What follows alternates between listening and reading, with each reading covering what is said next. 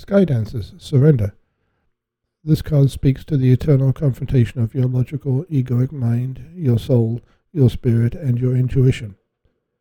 A common trait of the logical and egoic mind is overanalysis or repeated analysis of a situation or situations over which you have no control.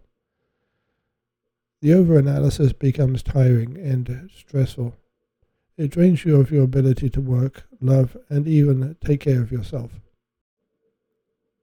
The more energy you give to these thoughts, the more often they surface and confront you with options and s- solutions that are ever that are ever more extreme and disconnected, and the cycle swirls faster and faster. This grounds you. You lose the will and desire to create and become more than you are.